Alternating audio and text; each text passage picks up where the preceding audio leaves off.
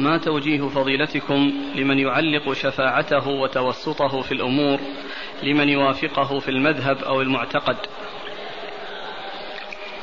لا شك أن من يكون سليما ويكون على على صراط مستقيم أنه أولى من غيره.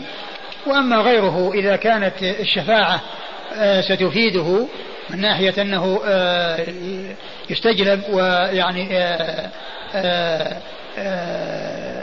يرجى من وراء الشفاعة أنه يهتدي أو يكون ذلك سببا في هدايته فإن ذلك لا بأس به.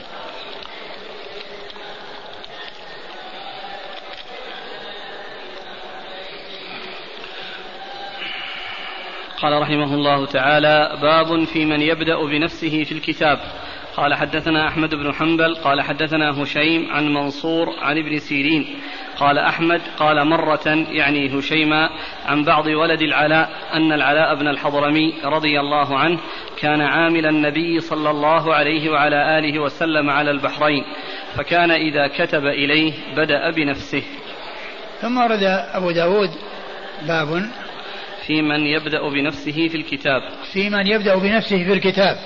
يعني عندما يكتب كتابا يقول من فلان ويذكر اسمه إلى فلان وهو المرسل إليه أو المكتوب إليه. هذا هو المقصود من الترجمة. يعني يبدأ بنفسه في الكتاب. يعني فيما إذا كتب كتابا منه إلى شخص آخر فإنه يبدأ بنفسه فيقول من فلان إلى فلان من فلان إلى فلان. وهذه المسألة جمهور العلماء على القول بتقديم آه، ذكر المرسل أو الكاتب على المكتوب عليه إليه بأن يقول من فلان ويسمي نفسه إلى فلان وهو المرسل إليه ويسميه ويسميه. وبعضهم قال إن, إن, إن, إن, إن, إن أنه يسوق. يعني إذا كان في ذلك مصلحة أن يقدم المرسل إليه والمكتوب إليه على على الكاتب فيقول إلى فلان من فلان إلى فلان من فلان. والرسول صلى الله عليه وسلم كان من هديه عند في مكاتباته أنه يبدأ بنفسه فيقول من محمد رسول الله إلى فلان بن فلان. هكذا كانت كتبه صلوات الله وسلامه وبركاته عليه. وقد أورد أبو داود حديث العلاء بن الحضرمي رضي الله تعالى عنه أنه كان إذا كتب للنبي صلى الله عليه وسلم بدأ بنفسه أي قال من العلاء بن الحضرمي آه، ثم آه، آه، يذكر رسول الله صلى الله عليه وسلم الذي هو الكتابة إليه ولكن الحديث الذي أورده أبو داود هنا فيما يتعلق بكتابة العلاء بن الحضرمي وأنه يبدأ بنفسه لم يثبت لأن في إسناده من هو متكلم فيه. قال حدثنا أحمد بن حنبل. أحمد بن حنبل أحمد بن محمد بن حنبل الشيباني الإمام الفقيه المحدث أحد أصحاب المذاهب الأربعة المشهورة من مذاهب أهل السنة وحديثه أخرجه أصحاب الكتب الستة. عن هشيم. عن هشيم بن بشير الواسطي وهو ثقة أخرجه أصحاب الكتب الستة. عن منصور. عن منصور بن المعتمر الكوفي ثقة أخرجه أصحاب الكتب الستة. هذا منصور بن زادان. منصور بن زادان. في تحت تحت الأشراف. تحت الأشراف. نعم. من يروي عن من هو؟ عن ابن سيرين. منصور بن زادان ثقة أخرجه أصحاب في الستة وهو مثل منصور بن معتمر. ومنصور بن زادان هو الذي قال عنه آه، بعض العلماء وأظنه هشيما هذا الذي يروي عنه. هنا آه، قال لو قيل لو قيل لمنصور بن زادان إن ملك الموت بالباب ما كان بإمكانه أن يزيد شيئا من العمل. يعني أنه دائما على صلة بالله ودائما على أعمال صالحة وأنه آه، ليس عنده فرق آه، في آه، جميع أيامه وبين آخر يوم من حياته لأنه مستمر على الطاعة ومداوم على الطاعة. ولو قيل له إن ملك الموت بالباب أي أنه بالباب يعني قادم ليقبض روحه لم يكن بإمكانه أن يزيد عملا من الأعمال رحمة الله عليه. عن ابن سيرين. عن ابن سيرين محمد بن سيرين وهو ثقة أخرجه أصحاب كتب الستة. قال أحمد قال مرة يعني هشيما عن بعض ولد العلاء. قال أحمد ابن حنبل الذي هو شيخ أبي داود قال مرة أي قال ابن هشيم. أي هشيم الذي هو شيخه الذي هو شيخه في الإسناد عن آه عن عن بعض ولد العلاء. عن بعض ولد العلاء أي أنه آه مرة قال عن بعض ولد العلاء يعني بهذا الإبهام. يعني آه عن بعض ولد العلاء يعني بإبهامه وعدم تعيينه. نعم. أن العلاء بن الحضرمي. أن العلاء بن الحضرمي آه وذاك الذي هو ولد العلاء جاء في بعض الروايات كما سيأتي ابن العلاء ابن العلاء وقال عنه الحافظ التقريب إنه مقبول. أخرج حديثه ابو داود. أبو داود. والعلاء بن الحضرمي رضي الله عنه صاحب رسول الله صلى الله عليه وسلم وحديثه أخرجه. أصحاب الكتب. اخرجه أصحاب الكتب الستة.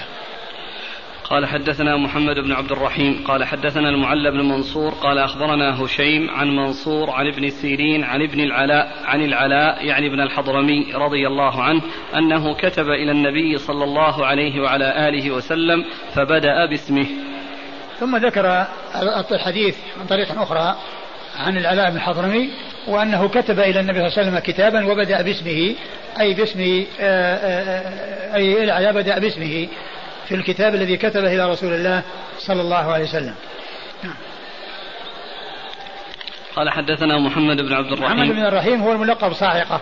وهو ثقة أخرج حديث البخاري وأبو داود والترمذي والنسائي. عن المعلى بن منصور. عن المعلى بن منصور وهو ثقة أخرج حديث أصحاب الكتب. نعم.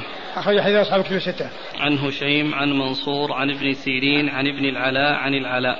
وهذا الإسناد مثل الذي قبله إلا أن هذا أنزل لأن لأن الإسناد الأول أعلى لأنه مسدد عن هشيم مسدد أحمد بن حنبل عن هشيم أحمد بن حنبل عن هشيم وهذا بينه وبين هشيم واسطتان بين أبي داود وبين هشيم فيه واسطتان. قال رحمه الله تعالى باب كيف يكتب إلى الذمي. قال حدثنا الحسن بن علي ومحمد بن يحيى قال حدثنا عبد الرزاق عن معمر عن الزهري عن عبيد الله بن عبد الله بن عتبة عن ابن عباس رضي الله عنهما أن النبي صلى الله عليه وعلى آله وسلم كتب إلى هرقل من محمد رسول الله إلى هرقل عظيم الروم. سلام على من اتبع الهدى. قال ابن يحيى عن ابن عباس رضي الله عنهما أن أبا سفيان رضي الله عنه أخبره. قال فدخلنا على هرقل فأجلسنا بين يديه. ثم دعا بكتاب رسول الله صلى الله عليه وعلى آله وسلم. فإذا فيه بسم الله الرحمن الرحيم. من محمد رسول الله إلى هرقل عظيم الروم. سلام على من اتبع الهدى. أما بعد. ثم ورد أبو داود باب الكتابة إلى الذمي. كيف يكتب إلى الذمي؟ باب كيف يكتب إلى الذمي. كيف يكتب إلى الذمي؟ أي يعني كيف تكون المكاتبة مكاتبته؟ وكيف يذكر؟ أو يعني بما يناسبه وكيف يسلم عليه وكيف يؤدى عليه السلام أي كيف يكتب إلى الذمي أي طريقة الكتابة إليه. آه، أورد أبو داود حديث حديث ابن عباس وفي قصة هرقل عظيم الروم وما رواه أبو سفيان يعني من مما من آه، من آه، قراءة كتاب رسول الله صلى الله عليه وسلم إلى هرقل عظيم الروم. وكان ذلك قبل أن يسلم أبو سفيان رضي الله عنه لأنه كان مع جماعة في الشام وكان كافرا لم يكن قد أسلم. ولما آه، أرسل رسول الله صلى الله عليه وسلم الكتاب إلى هرقل طلب أحدا ممن يكون من العرب في الشام ليسأله عن رسول الله صلى الله عليه وسلم فلقي أو آه، أتي بأبي سفيان وبجماعة معه إليه فأجلسهم أمامه وقدم وسأل عن أقربهم نسبا إليه فقالوا أقربهم هذا الذي هو أبو سفيان فجعله هو مقدما عليهم والباقون وراءه وقال إني سائله فإن كذب فكذبوه. يعني إن قال شيئا يعني غير صادق فيه فأخبروني بعدم صدقه وبكذبه فكان يسأله عن أمور آه، متعددة وبعدها آه، استنتج وبنى على أجوبته أي أجوبة أبي سفيان عن رسول الله صلى الله عليه وسلم أن هذا أنه نبي وأن هذه هي صفات الأنبياء. يعني تلك الأمور التي ذكرها أبو سفيان عن رسول الله صلى الله عليه وسلم. وأبو سفيان رضي الله عنه آه، تحمل هذا في حال كفره وأداه في حال إسلامه ومن آه، وهذا من آه، من الطرق التي يعول عليها العلماء فيما يتعلق بالتحمل والأداء فإنهم قالوا يجوز التحمل في حال الكفر ثم يؤدي في حال الإسلام. إذا أدى في حال إسلامه ما تحمله في حال كبره في حال كفره فإنه يكون ذلك معتبرا ومثل ذلك الصغير الذي تحمل في حال صغره وأدى في حال كبره فإن ذلك أيضا يكون معتبرا كما جاء ذلك في حق عدد من أصحاب رسول الله صلى الله عليه وسلم الذين هم من صغار أصحابه ومع ذلك يروون الأحاديث عن رسول الله صلى الله عليه وسلم. ويؤدونها وهم كبار وقد تحملوها وهم صغار كما حصل من النعمان بن بشير رضي الله تعالى عنهما فإنه هو الذي روى الحديث المشهور الحلال بين والحرام بين وبينهما أمور مشتبهات لا يعلمون كثير من الناس وقد قال فيه سمعت رسول الله صلى الله عليه وسلم يقول وكان عمر النعمان عند وفاة النبي صلى الله عليه وسلم ثمان سنوات عمره ثمان سنوات لما توفي رسول الله صلى الله عليه وسلم فتحمل في حال صغره وأدى في حال كبره وكذلك أبو سفيان تحمل في حال كفره وأدى في حال إسلامه وكل ذلك معتبر عند آه، العلماء. وأبو داود رحمه الله ترجم بقال باب الكتابة كيف يكتب إلى الذمي ومن المعلوم أن أن, أن آه، وصف أن وصف هرقل بأنه ذمي لأن المعروف في الذمي هو الذي يكون بينه وبين بين بينه وبين المسلمين عهد. ومعلوم أن أن هرقل والروم كانوا يعني ليس بينهم وبين النبي صلى الله عليه وسلم عهد وإنما كان يدعوهم إلى الإسلام كتب يدعوهم إلى الإسلام كما كتب إلى غيرهم كما كتب إلى غيرهم. والتبويب الذي آه، ذكره آه، غير أبي داود آه، وهي الكتابة إلى أهل الشرك. أظنه الترمذي. قال باب الكتابة إلى أهل الشرك أو كيف يكتب إلى أهل الشرك. وهذا هو الذي يعني يطابق يطابق المعنى. وأما التعبير بالذمي فهذا يعني غير واضح. والرسول صلى الله عليه وسلم لما كتب بدأ باسمه وقال من محمد رسول الله. إلى هرقل عظيم الروم. إلى هرقل عظيم الروم. فذكر فذكره باسمه وهو هرقل ووصفه بوصفه وهو أنه عظيم الروم لأن عظمه إنما هو آه، عند الروم. وهذا شيء مطابق للواقع فإنه عظيم عندهم. ولهذا الرسول صلى الله عليه وسلم قيد ذلك بأنه آه، عظمه مضاف إلى الروم وهو عظيم عند الروم. ثم إنه قال سلام على من اتبع الهدى. ومن المعلوم أن الكفار لا يبدأون بالسلام لأنه قال السلام عليكم. ولكن بمثل هذا الكلام وبمثل هذا السلام لأن هذا سلام بالكناية وسلام بهذا الوصف وذلك لمن اتبع الهدى. فيكون السلام والدعاء لمن اتبع الهدى. وأولئك إذا أسلموا ودخلوا في الإسلام فإنهم يتبعون الهدى فيكون لهم ذلك النصيب. أو لهم نصيب نصيب من ذلك.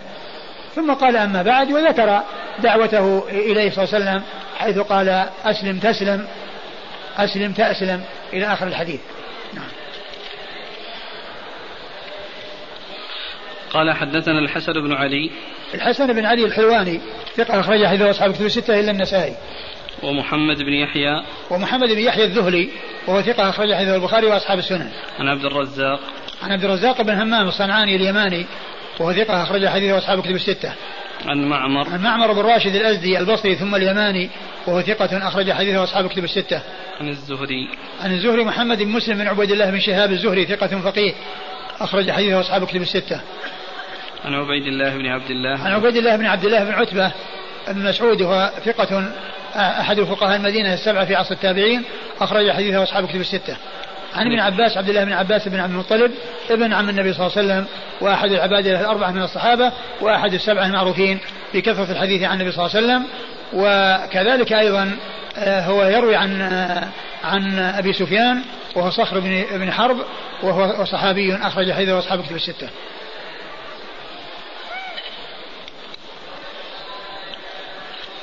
يقول هل صحيح أن هرقل أسلم لا ما أسلم. يعني كان ظهر منه كلام يدل على آه، آه، يعني احتفاء بالرسول صلى الله عليه وسلم وتعظيمه له ولكنه آثر الدنيا على الآخرة. آثر الدنيا على الآخرة وآثر الرياسة والملك على ما في سعادة الدنيا والآخرة. هل يمكن أن يعد هذا الحديث شاهد لما تقدم أن يبدأ الإنسان بنفسه؟ لا شك هو يدل على الإنسان يبدأ بنفسه يدل على البدء بنفسه وهو يعني آه، هو حديث متفق على صحته عن رسول الله صلى الله عليه وسلم. لكن ما يقوى به الحديث الأول؟ ذاك آه، آه، الحديث هذا من فعل الرسول صلى الله عليه وسلم.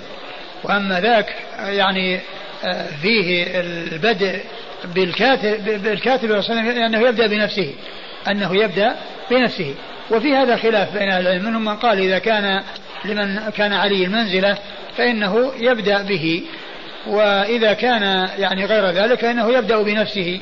وهذا من الرسول صلى الله عليه وسلم ولا شك أنه أعلى الناس منزلة وهو خير الناس وأفضل الناس.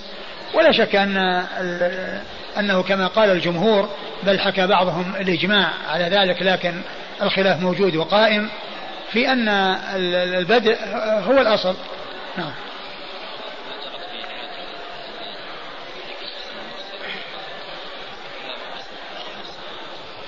والله بعض العلماء ذكر هذا في عون المعبود ذكر يعني آه، أقوال أخرى يعني عن بعض السلف أنهم كانوا يعني آه، يعني يقدمون آه، المرسل إليه.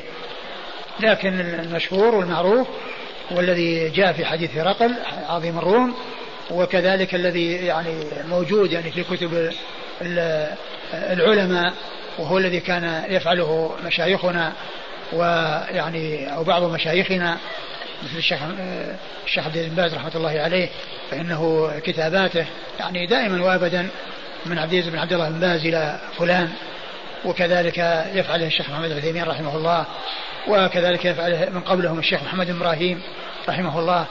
يعني يبدأون ب بذكر أسمائهم من فلان إلى فلان. يقول ما الحكمة في ذكر اسم المرسل أولا قبل المرسل إليه؟ يعني يبدو والله أعلم أنه من أجل أن أنه يعني كما أن منه منه الابتداء يعني وأنه هو البادي فيعني يكون البدء بمن حصل منه الابتداء أو التقديم لمن حصل منه الابتداء فيكون المرسل إليه الكتاب أول ما يقع بصره عليه من الكتاب أن يرى المرسل واسم المرسل.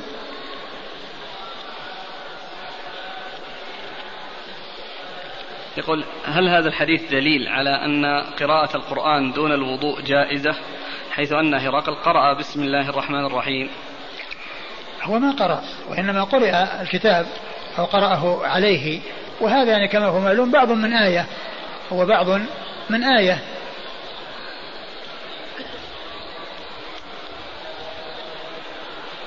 هل يجوز أن يقول المسلم لأخيه سلام على من اتبع الهدى؟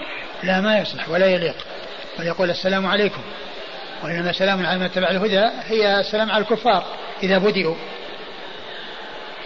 وهذا يقول التسليم بهذه الصيغة على أهل البدع. لا ما يصلح. يعني المسلم المسلمون يخاطبون بالسلام عليكم والكفار هم الذين يخاطبون بالسلام على من اتبع الهدى أو لا يبدأون بالسلام. لا يبدأون بالسلام وإذا بدأوا يبدأون بهذا الكلام الذي هو السلام على من اتبع الهدى. لأن هذا ليس سلاما عليهم وإنما هو سلام على من اتبع الهدى وهم إذا اتبعوا الهدى صار لهم نصيب من هذا من هذا من هذا الدعاء. يقول البعض يستنكر في المراسلات التي ترسل إلى الرؤساء الكفار بأن يقال فيها فخامة الرئيس. فهل هذه مثل هذه الكلمة عظيم الروم؟ مثلها. بس إنه يعني إذا قيل فخامة رئيس كذا يعني مثل عظيم عظيم عظيم الروم. فخامة رئيس كذا يعني عظيم عظيم القوم الفلانيين من جنسه. هل صحيح أن سليمان عليه الصلاة والسلام لما بعث إلى بلقيس كتب إنه من سليمان وإنه بسم الله الرحمن الرحيم؟ فافتتح فأخر البسملة. حتى لا تستهين بكتاب الله معلوم نص القرآن أنه من سليمان وأنه بسم الله الرحيم لكن لماذا أخرت البسملة لا ندري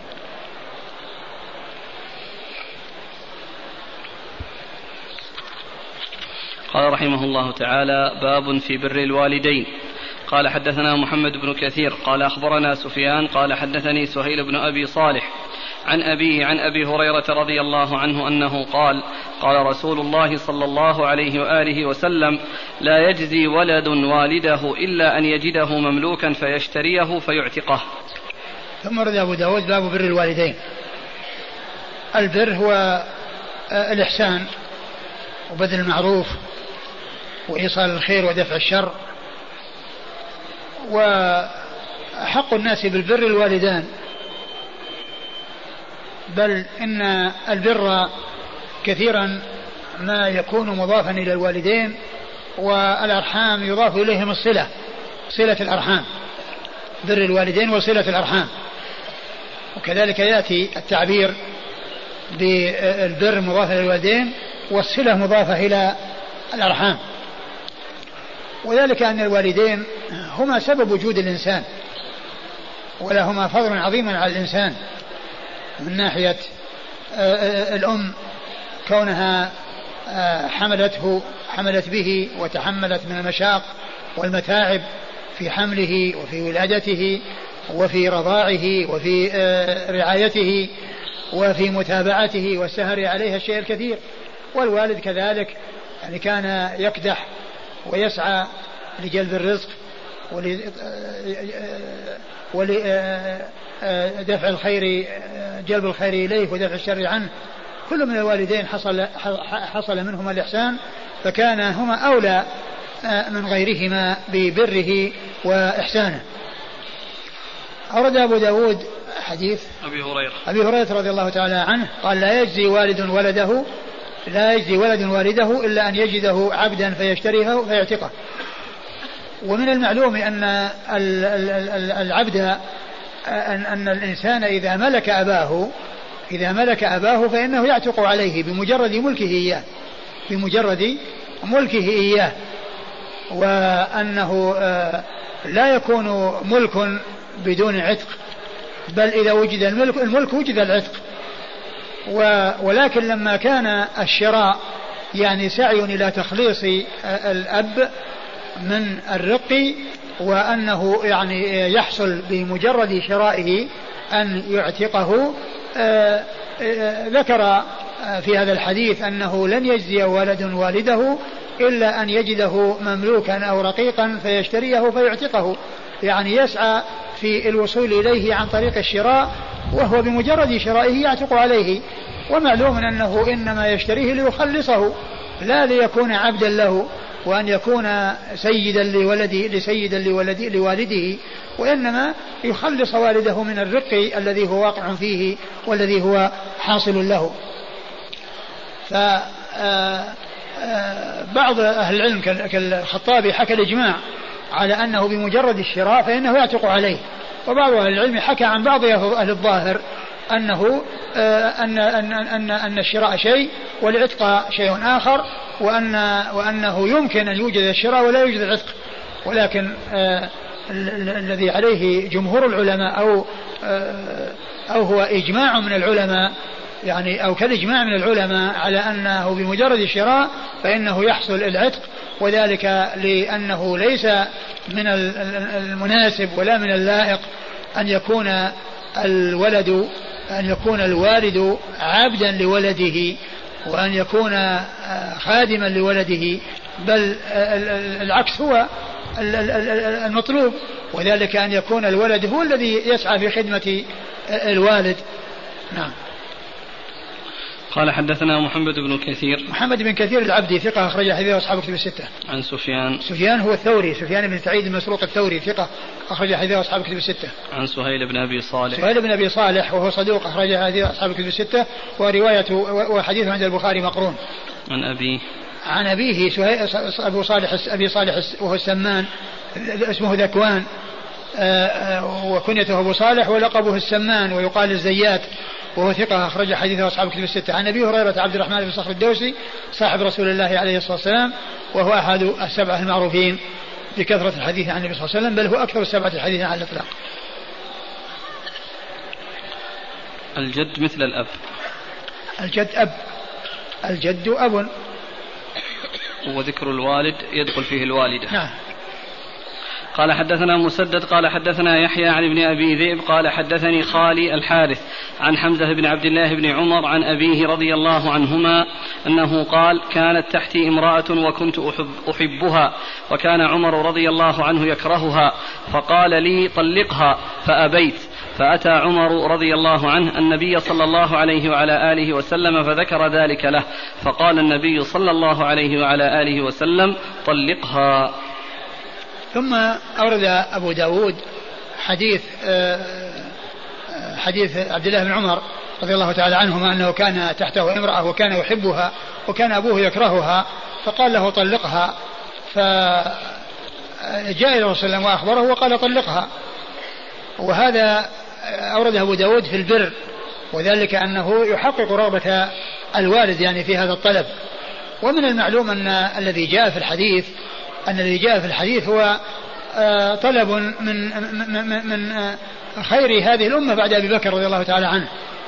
و آه، ومعلوم أن, أن, أن أنه ليس كل الآباء وليس كل الأمهات يكن على يعني عدل بل يمكن أن يكون هناك يعني شيء في النفوس ويكون هناك يعني شيء من ال من ال الشحنة أو العداوة. وقد يكون لأمور يعني آه، دنيوية أو أمور يعني غير غير يعني آه، دينية.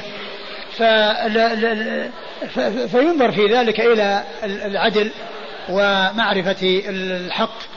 مع من يكون فقد تكون الزوجة مظلومة وقد تكون الأم ظالمة وقد يكون الوالد ظالما وتكون الزوجة مظلومة.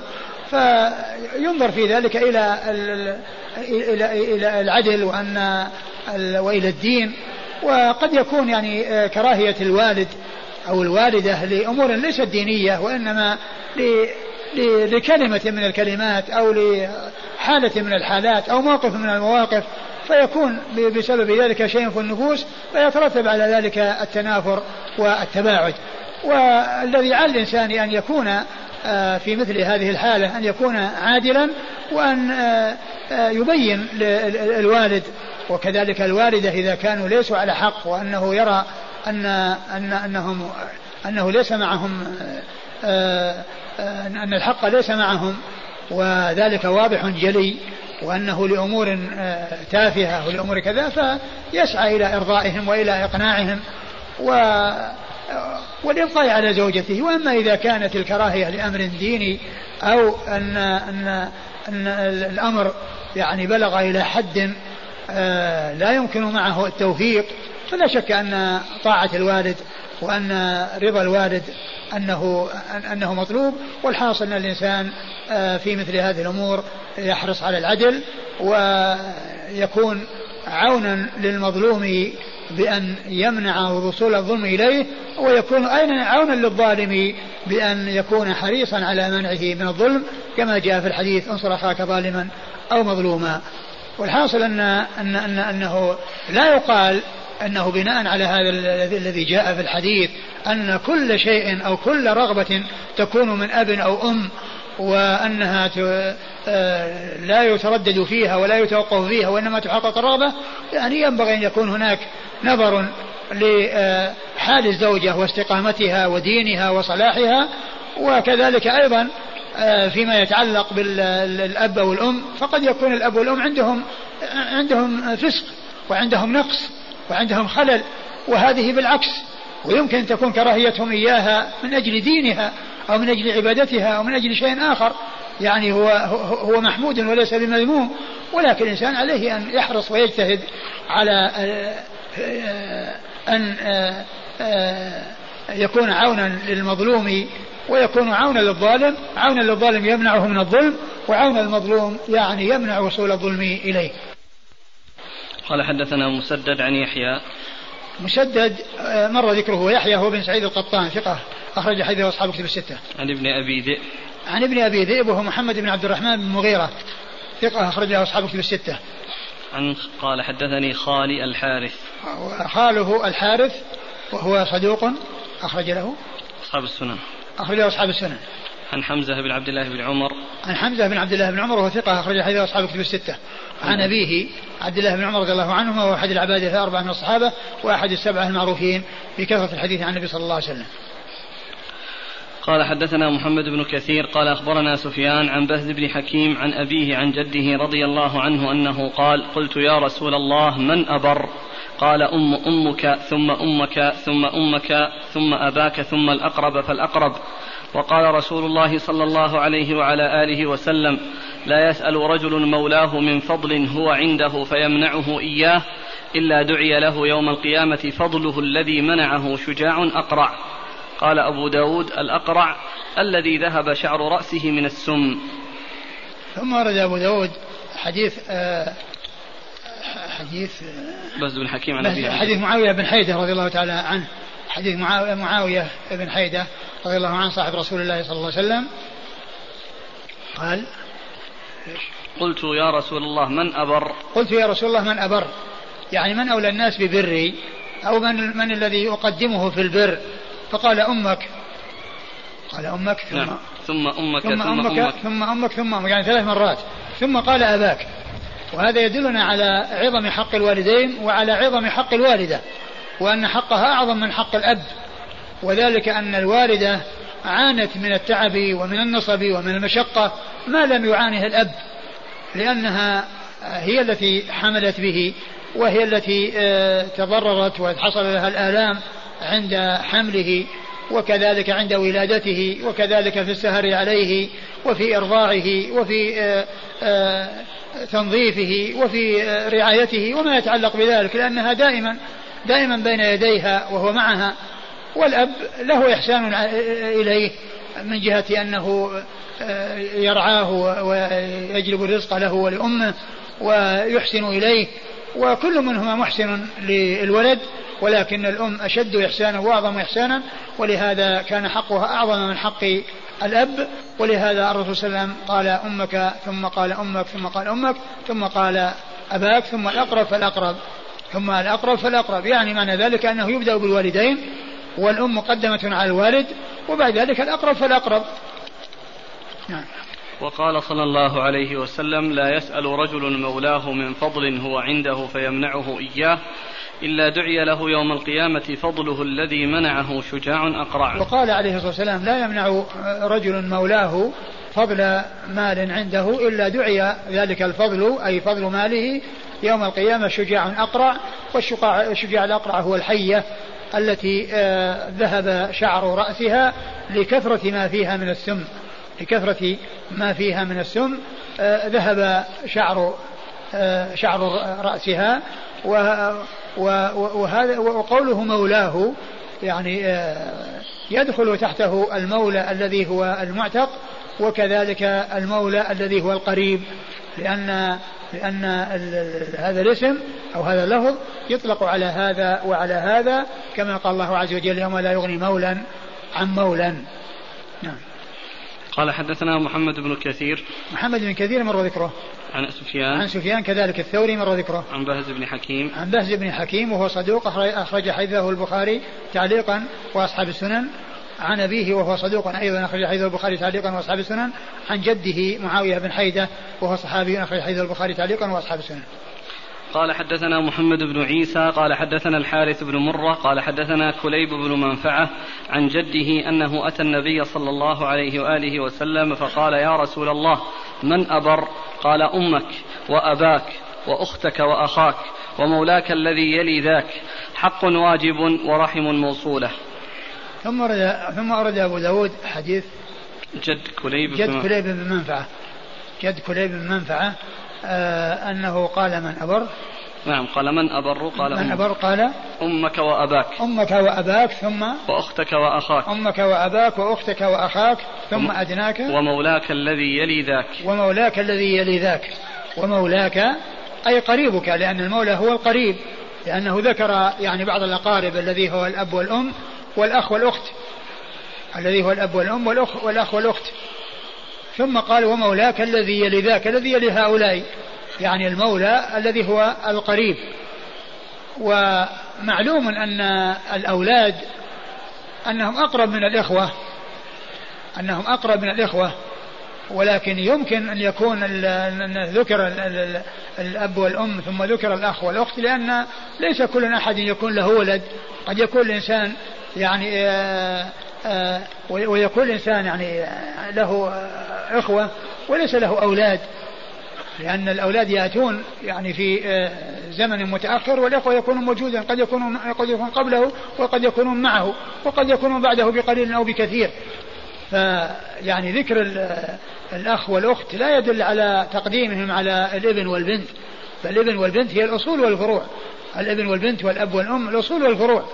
يعني أصول الإنسان الذي يتحدر منهم وفروعه الذين يتحدر منه. فهؤلاء هم أقرب الناس إليه. فهؤلاء أقرب الناس إليه ولهذا هم في الميراث مقدمون على الإخوة والإخوة لا يرثون إلا إذا إذا كانوا كلالة بأن ليس للميت يعني ولد ولا ولد. فإذا كان له ولد فهو ليس بكلالة وإذا كان له أب فهو ليس بكلالة وإنما الكلالة حيث لا يكون له ولد. والإخوة إنما هم كلالة وميراثهم كلالة لأنهم محيطون به. وأما أولئك فهم فروعه وأصوله. فروعه الذين تحدروا منه وأصوله الذين تحدر منهم.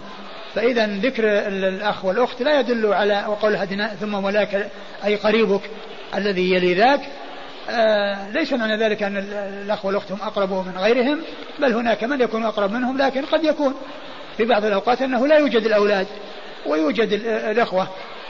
ثم أدناك ثم ولاك الذي يلي ذاك حق واجب ورحم موصولة حق واجب ورحم موصولة يعني أن الإنسان يؤدي الحق الذي عليه ويصل الرحم التي بينه وبين ذوي رحمه نعم. قال حدثنا محمد بن عيسى محمد بن عيسى الطباع وهو ثقة أخرج حديثه آه، البخاري تعليقا وأبو داود والترمذي في الشمال والنسائي وابن ماجه. عن الحارث بن مرة. عن الحارث بن مرة هو ثقة. صدوق. وهو صدوق أخرجه. أبو داود. أخرجه أبو داود. عن كليب بن منفعة عن كليب بن منفعة وهو مقبول أخرج البخاري في المفرد وأبو داود. وهو مقبول أخرجه البخاري في المفرد وأبو داود. عن جده. عن جده و... و... وجدتم له لا. ما وجدت له في التقريب ولكن ذكر في في في في الإصابة أنه بكر, بن الحارث. أنه الحارث. بكر بن بكر, بكر بن الحارث نعم. بكر, بكر بن الحارث. نعم. قال حدثنا محمد بن جعفر بن زياد قال أخبرنا قال حا وحدثنا عباد بن موسى قال حدثنا إبراهيم بن سعد عن أبيه عن حميد بن عبد الرحمن عن عبد الله بن عمرو رضي الله عنهما أنه قال قال رسول الله صلى الله عليه وعلى آله وسلم إن من أكبر الكبائر أن يلعن الرجل والديه. قيل يا رسول الله كيف يلعن الرجل والديه؟ قال يلعن أبا الرجل فيلعن أباه ويلعن أمه فيلعن أمه. قال حدثنا محمد بن جعفر بن زياد قال أخبرنا. قال حا وحدثنا عباد بن موسى قال حدثنا إبراهيم بن سعد عن أبيه عن حميد بن عبد الرحمن عن عبد الله بن عمرو رضي الله عنهما أنه قال قال رسول الله صلى الله عليه وعلى آله وسلم إن من أكبر الكبائر أن يلعن الرجل والديه. قيل يا رسول الله كيف يلعن الرجل والديه؟ قال يلعن أبا الرجل فيلعن أباه ويلعن أمه فيلعن أمه.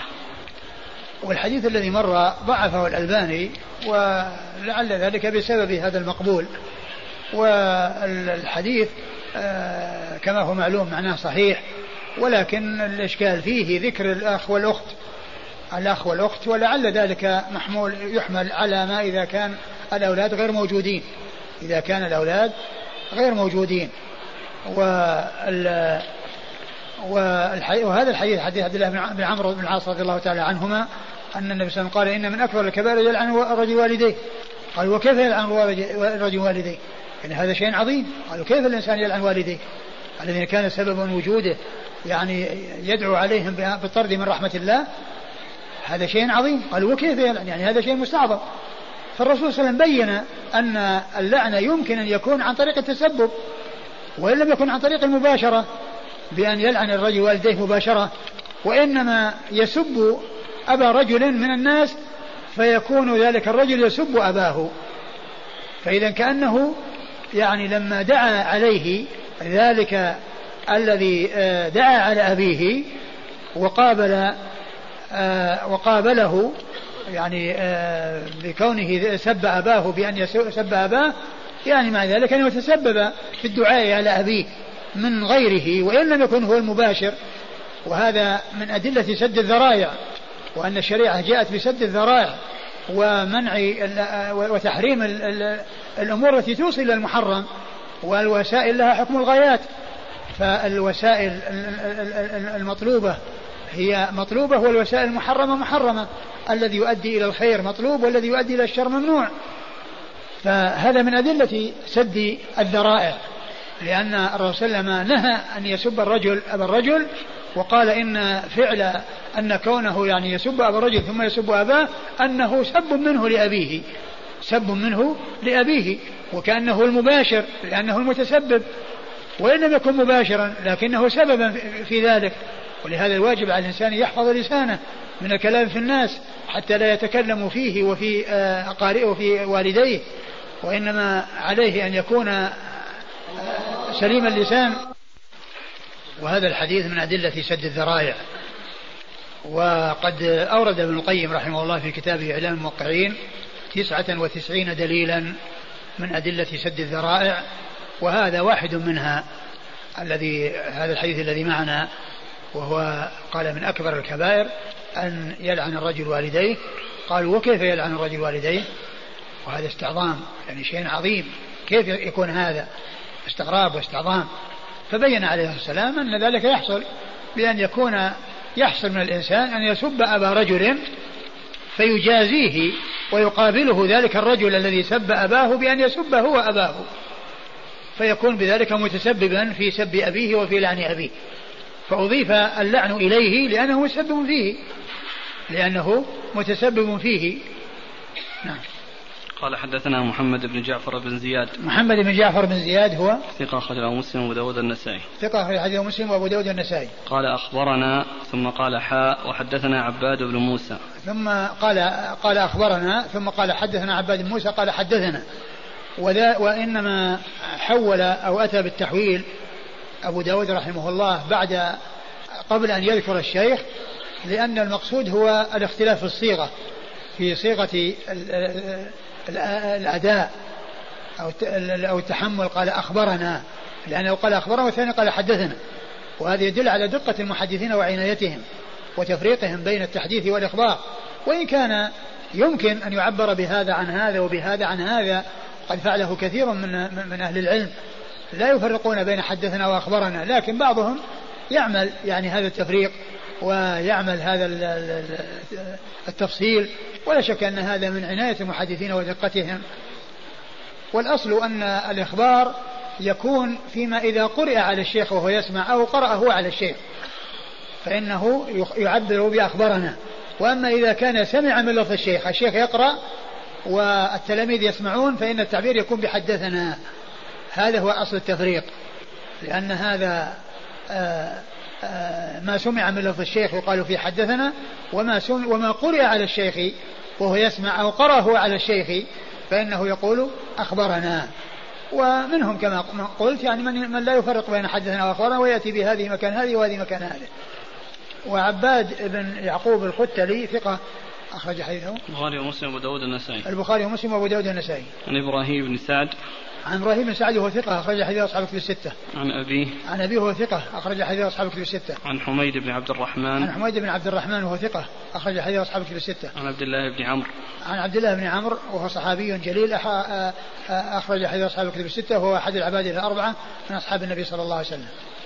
قال حدثنا إبراهيم بن مهدي وعثمان بن أبي شيبة ومحمد بن العلاء المعنى قالوا حدثنا عبد الله بن إدريس عن عبد الرحمن بن سليمان عن أسيد بن علي بن عبيد مولى بني ساعدة عن أبيه عن أبي أسيد مالك بن ربيعة الساعدي رضي الله عنه أنه قال بينا نحن عند رسول الله صلى الله عليه وعلى آله وسلم إذ جاءه رجل من بني سلمة فقال يا رسول الله هل بقي من بر أبوي شيء أبرهما به بعد موتهما؟ قال نعم الصلاة عليهما والاستغفار لهما. وإنفاذ عهدهما من بعدهما وصلة الرحم التي لا توصل إلا بهما وإكرام صديقهما. ثم ورد أبو داود آه، حديث أبي أسيد مالك بن ربيعة. مالك بن ربيعة رضي الله تعالى عنه أنه قال جاء رجل إلى الرسول صلى الله عليه وسلم وقال هل بقي علي من بر أبوي شيء أبرهما بعد موتهما؟ يعني آه، رجل يسأل عن آه، البر للوالدين بعد الموت. والإحسان إليهما بعد الموت.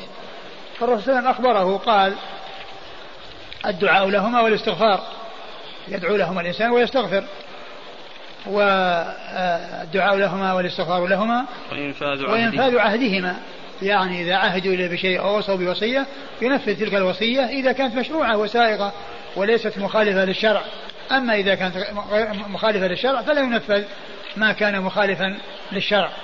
وإنفاذ عهدهما و وصلة الرحم. وصلة الرحم التي لا توصل إلا بهما. وصلة الرحم التي لا توصل إلا بهما. يعني آه كونه آه آه, أرحامه رحمه رحم أبيه. فرحم رحم أبيه رحم له. فيصل رحم أبيه وكذلك أيضا إكرام صديقهما. وكذلك إكرام صديقهما بأن يحسن إلى صديقهما من أجل من أجل صداقته صداقته لأبيه صداقته لأبيه أو صداقة المرأة لأمه. وهذه أو هذا جواب الرسول صلى الله عليه وسلم آه، لمن سأل عن البر بعد الموت وأنه يمكن أن يكون وأنه يكون بهذه الأمور التي منها ما هو دعاء ومنها ما هو عمل وإحسان. و وإحسان إلى من كان آه، قريبا أو صديقا آه، لوالده أو لوالدته. والحديث ضعفه الألباني لأن في بعض طرقه أو من رجاله علي بن عبيد وهو وهو مقبول. وهو مقبول ولكن الحديث يعني له شواهد. يعني لأن الدعاء والاستغفار هذا أمره واضح وكذلك يعني فيما يتعلق بإنفاذ العهد أيضا كذلك. يعني إذا أوصى بشيء ينفذ الوصية يعني في آه، ما لم يكن شيء محرم وكذلك من ناحية البر ومن ناحية إكرام الصديق وسيأتي يعني الحديث الذي آه، بعد هذا الذي هو إكرام الرجل ود أهل ود أبيه يعني بين بينه وبينه مودة. فالحديث وإن كان في إسناده رجل مقبول إلا أن له شواهد تدل عليه. نعم. قال حدثنا إبراهيم بن مهدي إبراهيم مهدي هو؟ مقبول أخرجه أبو داود. مقبول أخرجه أبو داود. وعثمان بن أبي شيبة. وعثمان بن أبي شيبة ثقة أخرج حديثه أصحاب كتب الستة إلا الترمذي وإلا النسائي فأخرج له في عمل اليوم والليلة ومحمد بن العلاء. ومحمد بن العلاء بن كريب أبو كريب ثقة أخرج حديثه أصحاب كتب الستة وهؤلاء الثلاثة مشايخ لأبي داود. والمقبول فيهم لا يؤثر لا يؤثر لأن معه اثنان وهما ثقتان. نعم. عن عبد الله بن إدريس. عن عبد الله بن إدريس الأودي وهو ثقة أخرجه أصحاب كتب الستة. عن عبد الرحمن بن سليمان. عبد الرحمن بن سليمان وهو صدوق فيه لين. صدوق فيه لين أخرج حديثه. البخاري ومسلم وأبو داود والترمذي في الشمائل. البخاري ومسلم وأبو داود والترمذي في الشمائل. وابن ماجه. وابن ماجه. عن أسيد بن علي بن عبيد. عن أسيد بن علي بن عبيد وهو صدوق خرجه البخاري في الأدب المفرد وأبو داود وابن ماجه. صدوق خرجه البخاري في الأدب المفرد وأبو داود وابن ماجه. عن أبيه. عن أبيه علي بن عبيد وهو مقبول أخرج حديثه. البخاري في الأدب المفرد وأبو داود وابن ماجه. البخاري في الأدب المفرد وأبو داود وابن ماجه. عن أبي أسيد عن أبي أسيد مالك بن ربيعة وهو صحابي أخرج حديثه. أصحاب الكتب. أصحاب الكتب الستة. قال حدثنا أحمد بن منيع قال حدثنا أبو النضر قال حدثنا الليث بن سعد عن يزيد بن عبد الله بن أسامة بن الهاد عن عبد الله بن دينار عن ابن عمر رضي الله عنهما قال قال رسول الله صلى الله عليه وآله وسلم إن أبر البر صلة المرء أهل ود أبيه بعد أن يولي. ثم ورد أبو داود حديث ابن عمر. حديث ابن عمر رضي الله عنهما إن أبر البر أن يصل الرجل, يصل الرجل أهل ود أبيه إذا بعدما يولي يعني بعدما يموت. وهذا شاهد للحديث الذي قبله يعني في إكرام صديق الوالدين إكرام صديقهما آه قال وقال إن هذا من أبر البر. إن أبر البر أن إن أبر البر صلة المرء أهل ود أبيه بعد أن يولي. نعم. قال حدثنا أحمد بن منيع. أحمد بن منيع ثقة أخرج حديث أصحاب الكتب الستة. عن أبي النضر. أبي النضر وهو هاشم القاسم ثقة أخرج حديث أصحاب الكتب الستة. عن الليث بن سعد. عن الليث بن سعد المصري ثقة فقيه أخرج حديث أصحاب الكتب الستة. عن يزيد بن عبد الله بن أسامة بن الهاد يزيد بن عبد الله بن أسامة بن الهاد وهو ثقة أخرج حديث أصحاب الكتب الستة. عن عبد الله بن دينار. عن عبد الله بن دينار ثقة أخرج حديث أصحاب الكتب الستة. عن ابن عمر. عن ابن عمر رضي الله تعالى عنهما وقد مر ذكره. بقي حديثان. والوقت والله تعالى أعلم وصلى الله وسلم وبارك على رسول نبينا محمد وعلى آله وأصحابه أجمعين. جزاكم الله خيرا وبارك الله فيكم ونفعنا الله بما قلتم. بسم الله الرحمن الرحيم. الحمد لله رب العالمين. والصلاة والسلام على عبد الله ورسوله نبينا محمد وعلى آله وصحبه أجمعين أما بعد قال الإمام أبو داود السجستاني رحمه الله تعالى باب في بر الوالدين وذكر أحاديث منها قال حدثنا ابن المثنى قال حدثنا أبو عاصم قال حدثني جعفر بن يحيى بن عمارة بن ثوبان. قال أخبرنا عمارة بن ثوبان أن أبا الطفيل رضي الله عنه أخبره. قال رأيت النبي صلى الله عليه وعلى آله وسلم يقسم لحما بالجعرانة. قال أبو الطفيل وأنا يومئذ غلام أحمل عظم الجزور. إذ أقبلت امرأة حتى دنت إلى النبي صلى الله عليه وعلى آله وسلم فبسط لها رداءه فجلست عليه. فقلت من هي؟ قالوا هذه أمه التي أرضعته قال حدثنا أحمد بن سعيد الهمداني قال حدثنا ابن وهب قال حدثني عمرو بن الحارث أن عمر بن السائب حدثه أنه بلغه أن رسول الله صلى الله عليه وعلى آله وسلم كان جالسا فأقبل أبوه من الرضاعة فوضع له بعض ثوبه فقعد عليه ثم أقبلت أمه فوضع لها شق ثوبه من جانبه الآخر فجلست عليه ثم أقبل أخوه من الرضاعة فقام له رسول الله صلى الله عليه وعلى آله وسلم فأجلسه بين يديه. بسم الله الرحمن الرحيم. الحمد لله رب العالمين وصلى الله وسلم وبارك على عبده ورسوله نبينا محمد وعلى آله وأصحابه أجمعين. أما بعد فقد سبق المرة في الدرس الماضي البدء بهذه الترجمة وهي ترجمة بر الوالدين. وقد مر ذكر أحاديث عديدة أوردها الإمام أبو داود رحمه الله تحت هذه الترجمة. ثم ختم هذه الترجمة بهذين الحديثين المتعلقين بالأم من الرضاعة والأب من الرضاعة. والأحاديث التي مرت كلها تتعلق بالأبوين من النسب. وهذا وهذان الحديثان يتعلقان بالأب والأم من الرضاعة. ومن المعلوم أن الأم من الرضاعة والأب من الرضاعة لهم حق على على من رضع منهما فإن الأبوة والأمومة متحققة ويحرم من من الرضاعة كما يحرم من النسب كما قال ذلك رسول الله صلى الله عليه وسلم. فالذين حصل منهم له إرضاع سواء كانت الأم المرضعة أو الزوج زوجها صاحب اللبن فإن الكل آه، ينسب إليهم أو ينسبون إليه بأن يقول هذا أبوه من الرضاعة وهذه أمه من الرضاعة ولا شك أن لهم حق ولكنه لا شك أنه دون حق الأم والأب من النسب. والنبي صلى الله عليه وسلم قال يحرم من الرضاعة ما يحرم من النسب. وقد أورد أبو داود آه، حديث الطفيل أبو الطفيل الأول حديث أبو الطفيل وهو عامر بن واثلة صاحب رسول الله صلى الله عليه وسلم وهو من صغار الصحابة وقد ولد يعني عام أحد وتوفي الرسول صلى الله عليه وسلم وعمره سبع سنوات وهو من صغار الصحابة وهو آخر من مات منهم وهو آخر من مات من أصحاب رسول الله صلى الله عليه وسلم ورضي الله تعالى عنهم وأرضاهم.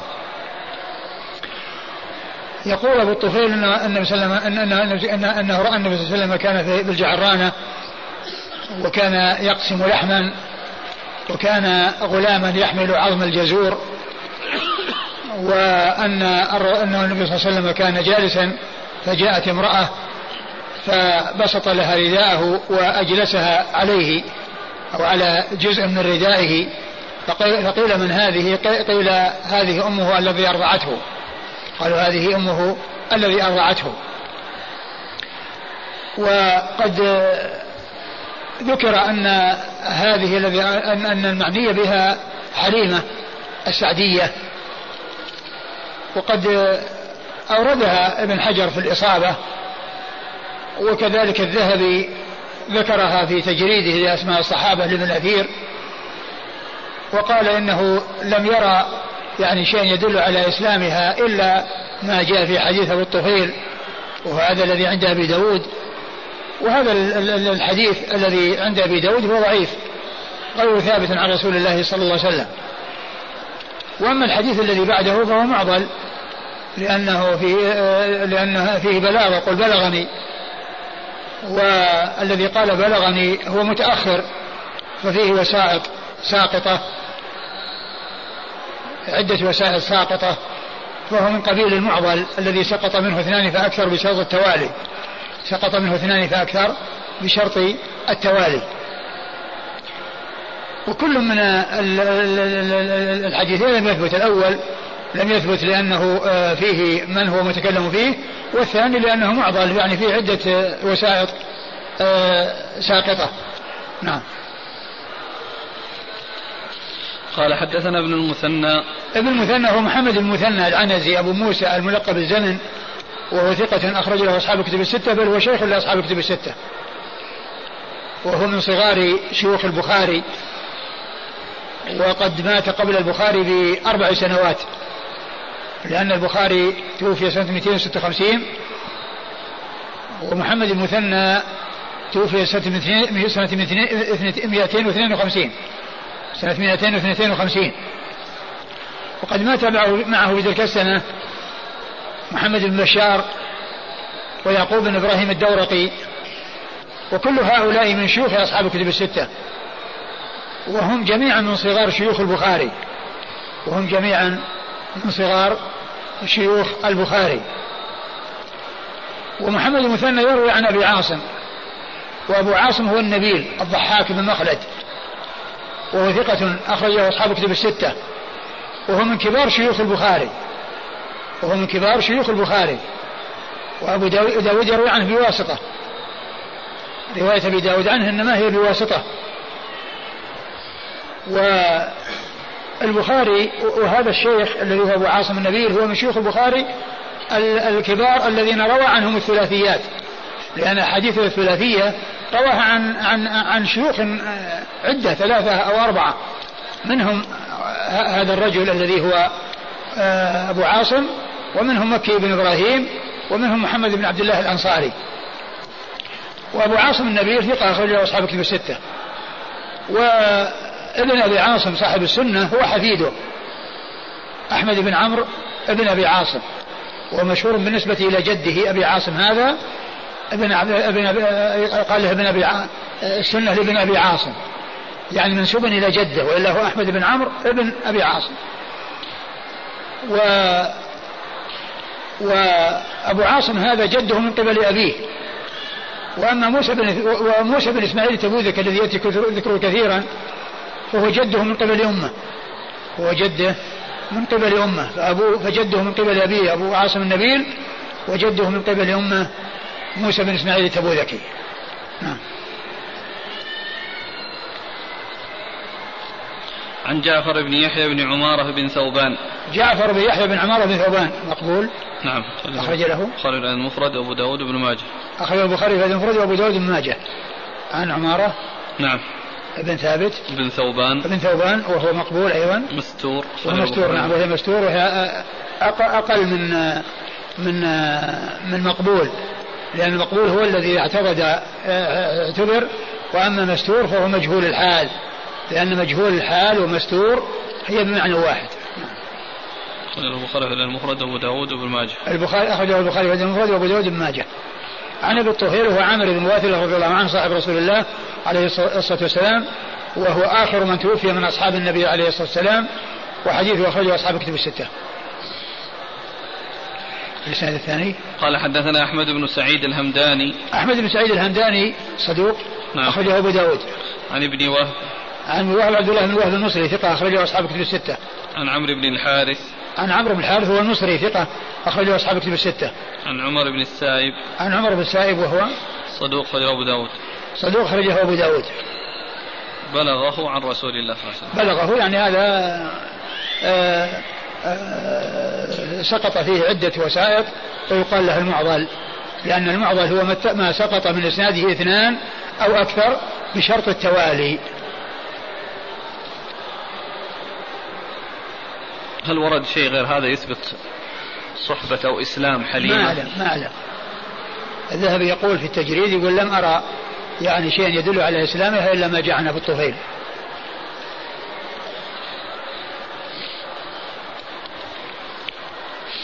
قال رحمه الله تعالى باب في فضل من عال يتيما. قال حدثنا عثمان وأبو بكر بن أبي شيبة. المعنى قال حدثنا أبو معاوية عن أبي مالك الأشجعي عن ابن حدير عن ابن عباس رضي الله عنهما أنه قال قال رسول الله صلى الله عليه وعلى آله وسلم من كانت له أنثى فلم يئدها ولم يهنها ولم يؤثر ولده عليها. قال يعني الذكور أدخله الله الجنة. ولم يذكر عثمان يعني يعني الذكور. ثم ورد أبو داود باب في فضل من عال يتيما. في من عال؟ نعم. في من عال يتيما. يعني عال يتيما يعني قام على شؤونه وقام على رعايته وكفالته والإحسان إليه وتنشئته. واليتيم هو الذي فقد أباه. اليتيم هو الذي فقد أبوه. لأن آه، والده هو الذي يرعاه ويقوم بالإنفاق عليه وبالاكتساب له. فإذا فقد أباه فإنه قال له يتيم. فاليتم هو من جهة الأب. لأنه هو الذي تجب عليه نفقته وهو الذي يسعى لجلب الرزق له. فإذا فقده فإنه يعتبر يتيما. فإذا أحسن إنسان إلى إلى إنسان صغير فقد أبوه وقام مقام أبيه في رعايته والإحسان إليه فإنه يعتبر كافل اليتيم أو أو عائل اليتيم. وقد أورد أبو داود حديث ابن عباس. نعم.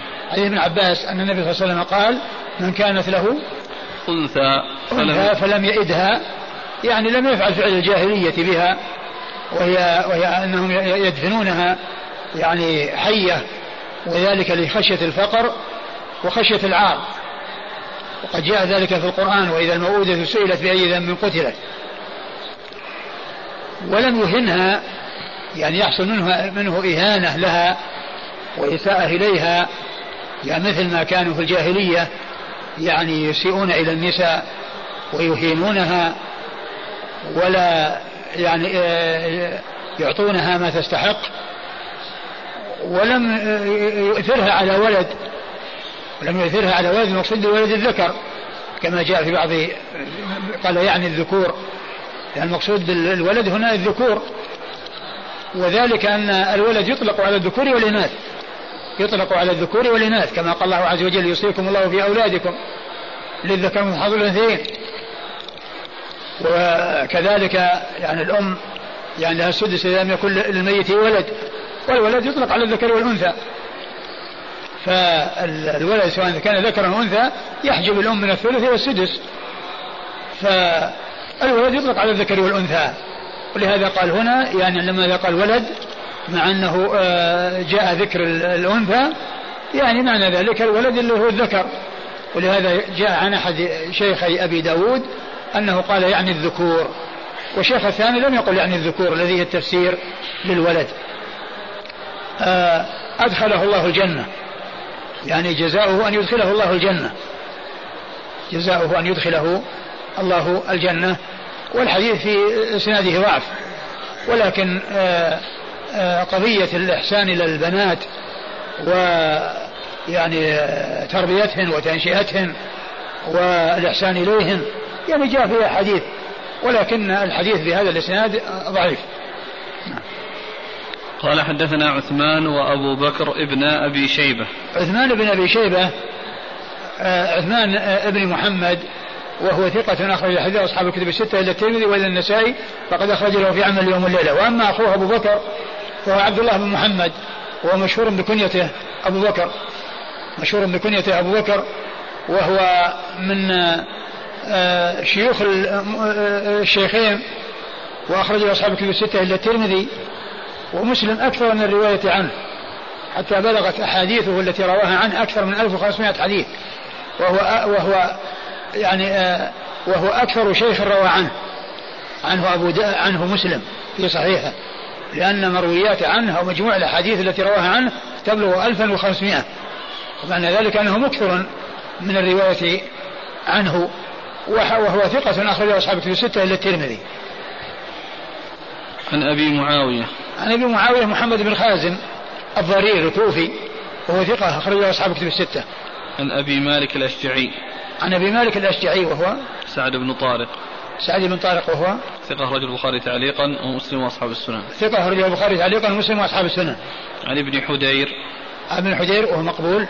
قال مستور. وهو مستور أخرج له. أبو داود. أخرج له أبو داود. عن ابن عباس. عن ابن عباس عبد الله بن عباس بن عبد المطلب ابن عم النبي عليه الصلاة والسلام وهو أحد السبعة المعروفين بكثرة الحديث عن النبي صلى الله عليه وسلم. قال حدثنا مسدد قال حدثنا خالد قال حدثنا سهيل يعني ابن أبي صالح عن سعيد الأعشى قال أبو داود وهو سعيد بن عبد الرحمن بن مكمل الزهري عن أيوب بن بشير الأنصاري رضي الله عنه عن أبي سعيد الخدري رضي الله عنه أنه قال قال رسول الله صلى الله عليه وعلى آله وسلم من عال ثلاث بنات فأدبهن وزوجهن وأحسن إليهن فله الجنة. ثم ورد أبو داود حديث سعيد الخدري رضي الله عنه. من عال ثلاث بنات فأدبهن وزوجهن وأحسن إليهن فله الجنة. وهذه الثلاث آه، سواء كن بنات له أو أخوات. سواء كن له كن بنات له أو أخوات. كل ذلك يعني آه، يدخل تحت آه، عموم الحديث لأنه قال ثلاث بنات. وهذه البنات سواء كن بنات له أو أخوات له ما دام أنه هو القائم عليهن وقد أحسن إليهن وعالهن ونشأهن وحتى بلغن مبلغ الزواج وزوجهن وحصل من الإحسان لهن فجزاؤه فجزاؤه الجنة عند الله عز وجل. نعم. الباب باب؟ الباب فضل من عال يتيما. نعم هذا يعني آآ آآ هذا يمكن أن يكون إذا كان إذا كنا أخوات. إذا كنا أخوات يمكن أن يكون لأنه يعني فقد أبوهن وأخوهن قام مقامهن. وأما يعني بالنسبة لل للبنات إذا كن بنات له فلا يعتبرن يعتبرن يتيمات ولكن الإحسان إليهن كما هو معلوم فيه آه، الأجر العظيم والثواب الجزيل من الله سبحانه وتعالى. قال حدثنا مسدد. مسدد بن مسرحد البصري ثقة أخرجه البخاري وأبو داود والترمذي والنسائي. عن خالد. عن خالد بن عبد الله الطحان الواسطي ثقة أخرجه أصحاب كتب الستة. عن سهيل يعني ابن أبي صالح. عن سهيل بن أبي صالح وهو صدوق أخرج له أصحاب كتب الستة والبخاري روايته عنه مقرون. عن سعيد الأعشى قال أبو داود هو سعيد بن عبد الرحمن بن مكمل الزهري. سعيد الأعشى هو عبد الرحمن. سعيد بن عبد الرحمن سعيد بن عبد الرحمن بن مكمل الزهري وهو مقبول. مقبول أخرج له مقبول أخرج له. خالد المفرد وأبو داود والترمذي. البخاري المفرد وأبو داود والترمذي. عن أيوب بن بشير الأنصاري. عن أيوب بن بشير الأنصاري وهو له رؤية أخرجه البخاري في المفرد. له رؤية أخرجه البخاري في المفرد وأبو داود والترمذي. وأبو داود الترمذي عن أبي سعيد الخدري. عن أبي سعيد الخدري رضي الله عنه وهو أحد وهو أسعد بن مالك بن سنان وهو أحد السبعة المعروفين بكثرة الحديث عن النبي صلى الله عليه وسلم والحديث في إسناده هذا هذا الرجل المقبول ولكنه قد جاء يعني ما يدل على فضل من عال يعني ثلاث بنات وأحسن إليهن أو عدد من البنات وأحسن إليهن جاء ذلك في حديث عن رسول الله صلى الله عليه وسلم. قال حدثنا يوسف بن موسى قال حدثنا جرير عن سهيل بهذا الإسناد بمعناه. قال ثلاث أخوات أو ثلاث بنات أو بنتان أو أختان. ثم ورد الحديث من طريق أخرى وفيه أنه فصل في ال في التي حصلت اعالتهن أنهن ثلاث بنات أو أخوات أو بنتان أو أختان. قال حدثنا يوسف بن موسى. يوسف موسى هو صدوق أخرج البخاري وأبو داود الترمذي والنسائي في مسند علي وابن ماجه. صدوق أخرجه البخاري أخرجه البخاري البخاري وأبو داود والترمذي. وابن ماجه. والنسائي في مسند علي. والنسائي في مسند علي. وابن ماجه. وابن ماجه. عن جرير. عن جرير بن عبد الحميد الضبي الكوفي ثقة أخرجه أصحاب الكتب الستة. عن سهيل بهذا الإسناد. عن سهيل بن أبي صالح بالإسناد المتقدم.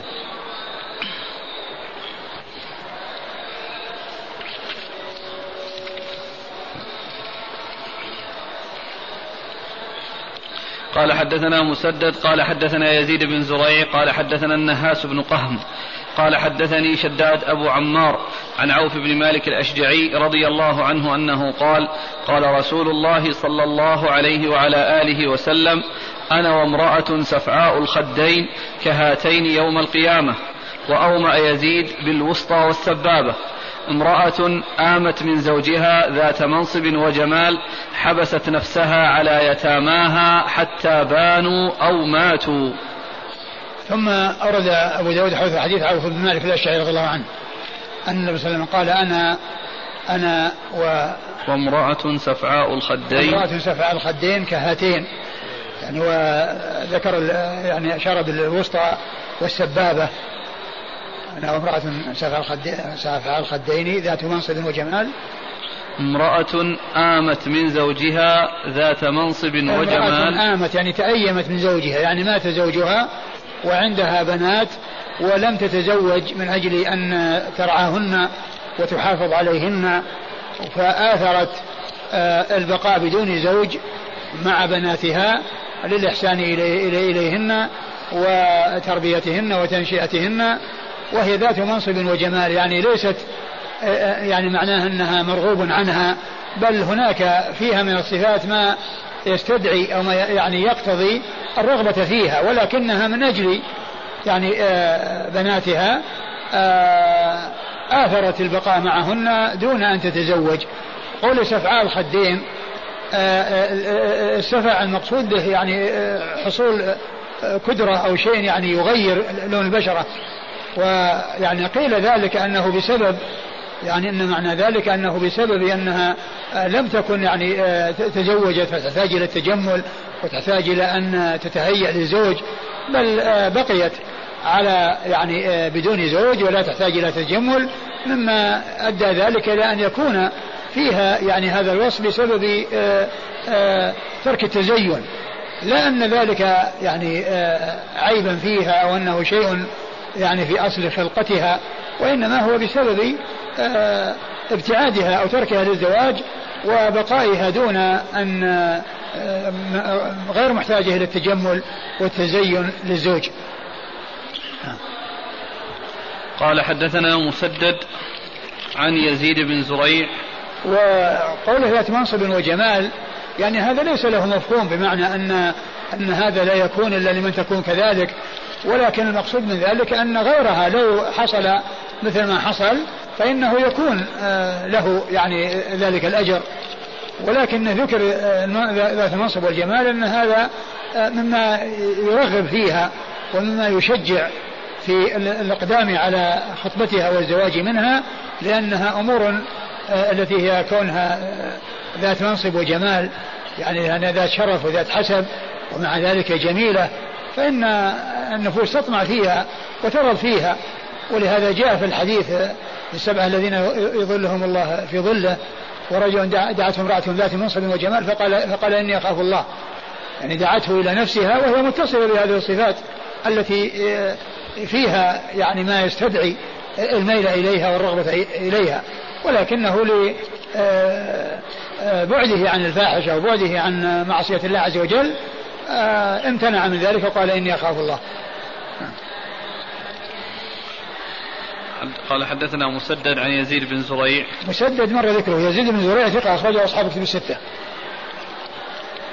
عن النهاس. عن النهاس بن قهم. النهاس بن قهم وهو ضعيف. أخرج له. البخاري في المفرد وأبو داود والترمذي وابن ماجه. أخرج البخاري في المفرد وأبو داود والترمذي وابن ماجه. عن شداد أبي عمار. عن شداد أبي عمار وهو ثقة أخرج البخاري في المفرد ومسلم وأصحاب السنن. ثقة أخرج البخاري في المفرد ومسلم وأصحاب السنن. عن عوف بن مالك الأشعري. عن عوف بن مالك الأشعري رضي الله عنه صاحب رسول الله عليه الصلاة والسلام وحديثه أخرجه أصحاب كتب الستة. يقول هل يفهم من الحديث الحث على عدم الزواج لمن مات عنها زوجها؟ يعني هذا يرجع إلى إلى ما إلى إلى حالها وإلى يعني آه، آه، يعني ما تعرفه من نفسها. فإذا كان يعني عندها أولاد والزواج يعني يؤثر على آه، ضياعهم أو أو يؤثر على ضياعهم أو أنها هي أيضا كذلك يعني عندها صبر ولا تحتاج يعني ولا ولا تخشى على نفسها من الفتنة ومن الأمور المحرمة. فيعني لا شك أن أن أن بقاء المرأة و يعني آه، ما دام أنها آه، عندها الصبر ولا تخشى على نفسها الوقوع في الأمر المحرم لا شك أن هذا أمر مطلوب. لكن الحديث كما علمنا هو ضعيف. الحديث نفسه هو ضعيف. لكن الموضوع في حد ذاته هذا يرجع إلى حال المرأة. فإن كانت تخشى على نفسها فلا شك أن كونها تتزوج وتبتعد عن الوقوع في الأمر المحرم هذا أمر مطلوب. وإذا كانت أنها تصبر وتحتسب ولا تخشى على نفسها ف فبقعوا هذا لا شك أن هذا في خير حتى حتى يرتفعوا. نعم. قال رحمه الله تعالى باب في من ضم اليتيم. قال حدثنا محمد بن الصباح بن سفيان قال أخبرنا عبد العزيز يعني بن أبي حازم قال حدثني أبي عن سهل رضي الله عنه أن النبي صلى الله عليه وعلى آله وسلم قال أنا وكافل اليتيم كهاتين في الجنة وقرن بين أصبعيه الوسطى والتي تلي الإبهام. ثم أورد أبو داود هذه الترجمة باب في من ضم؟ ضم اليتيم. في ضم في من ضم اليتيم. يعني معناه أنه كفله ويعني آه، قام برعايته والإحسان إليه. وهناك عال يتيما عال يتيما يعني يمكن أن يحمل الترجمة السابقة على يعني الإنفاق عليه. وهذا على كونه أتى به وجعله عنده وقام برعايته والإحسان إليه. فجمع بين كونه ينفق عليه وبين كونه يباشر تأديبه ويعني آه، الإحسان إليه. وقد أورد أبو داود حديث سهل بن آه، سهل؟ سهل بن سعد. سهل بن سعد الساعدي رضي الله عنه أن النبي قال أنا وكافل اليتيم اليتيم كهاتين وأشار بالإبهام بالسبابة والوسطى. بالسبابة والوسطى. يعني وهذا بإشارة إلى آه، القرب وأنه القرب يعني قرب المنزلة. وأنه يعني يكون معه الجنة ولا يعني ذلك أن يكون معه في درجته لكن يعني كونه يعني قريبا منه وكونه في الجنة لا شك أن هذا يعني خير عظيم. والإنسان إذا دخل الجنة فإنه يجد فيها كل ما تشتهيه ويكون أيضا يعني يرى أنه هذا الذي هو فيه ليس فوقه شيء وليس هناك يعني شيء أحسن منه. كما أن المعذبون في النار أهونهم عذابا يرى أنه ليس هناك أحد أشد منه عذاب. يعني مع كونه يعني أخف الناس عذاب يعني يرى أنه من أشد الناس عذاب والعياذ بالله. نعم. قال حد قال حدثنا محمد بن الصباح بن سفيان. محمد بن الصباح بن سفيان هو صدوق أبو داود بن ماجه. صدوق أبو داود بن ماجه. عن عبد العزيز يعني ابن أبي حازم. عبد العزيز بن أبي حازم ثقة أخرج له. صدوق أخرجه أصحاب الكتب. صدوق أخرجه أصحاب الكتب الستة. عن أبيه أبو أبي حازم وهو سلمة بن دينار وهو ثقة أخرجه أصحاب الكتب الستة. عن سهل. عن سهل بن سعد الساعدي رضي الله عنه صاحب رسول الله عليه الصلاة والسلام وحديثه أخرجه أصحاب الكتب الستة وهذا رباعي من أعلى الأسانيد عند أبي داود. تعبير الإمام أبي داود بقوله الضم. ما فيه زيادة على معنى الكفالة. هو الذي يبدو ولهذا قلنا لا المقصود منه إنه يعني آه كونه ضمه إليه وقام بالإحسان إليه وبمباشرة الإحسان إليه. وذاك يعني يعني عام لأنه يعني جعل حتى حتى الوالد وحتى الأم يعني إنها تقوم بالرعاية والإحسان. نعم. إذا هذا الفضل وهو قضية أن يكون مع النبي صلى الله عليه وسلم ما يكون إلا بالضم لا يكفي فقط أن يكفل أو يعول. الحديث اللي راحت.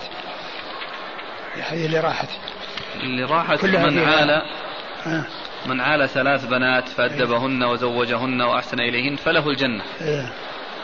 واللي أول اللي قبله من كانت له أنثى فلم يئدها ولم يهنها ولم يؤثر ولده عليها أدخله الله الجنة. نعم.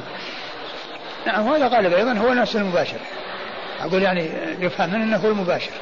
لكن كأن أبو داود رحمه الله يعني ذكر هناك يعني كونه يعول وهنا يعني ذكر الضم الذي كان فيه زيادة يعني إحسان وأنه قد يكون أجنبي منه من اليتيم.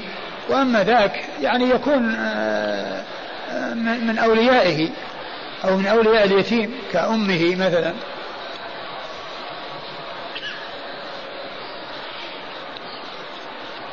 يقول نجد عبارة تكتب إن كافل اليتيم يسابق النبي صلى الله عليه وسلم إلى الجنة. هذا ما أقول هذا ما نعلم له أساس. والرسول صلى الله عليه وسلم هو هو الذي يستفتح باب الجنة فيفتح له. ويدخل آه وهو أول من يدخل الجنة عليه الصلاة والسلام.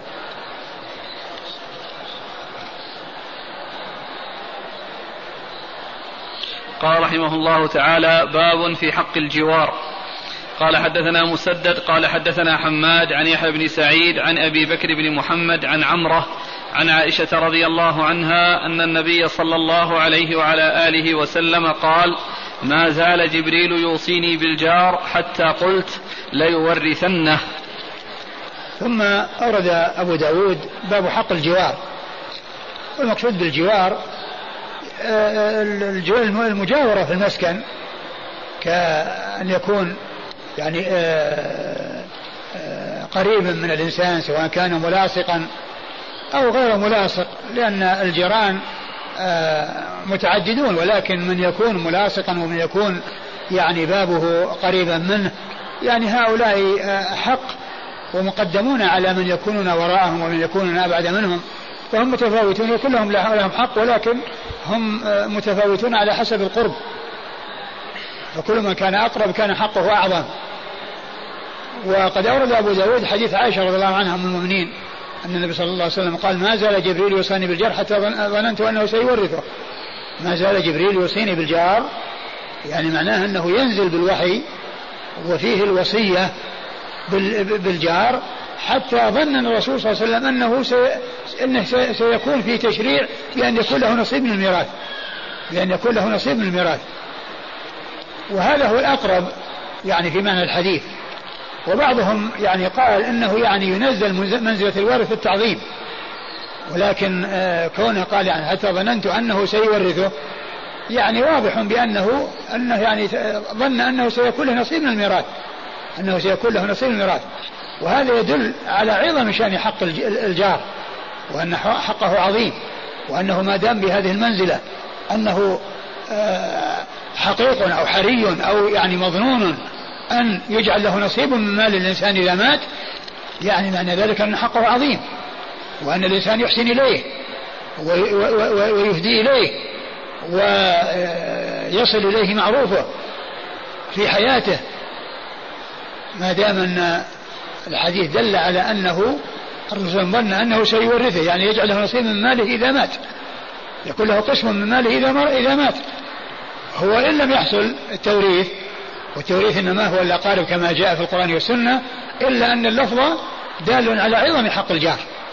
وإن لم يحصل التوريث وإن لم يحصل التوريث ولكن كون الرسول يظن ذلك لكثرة ما كان يصيب به جبريل الرسول صلى الله عليه وسلم ظن هذا الظن وتوقع هذا و فهو يدل على عظم حق الجار.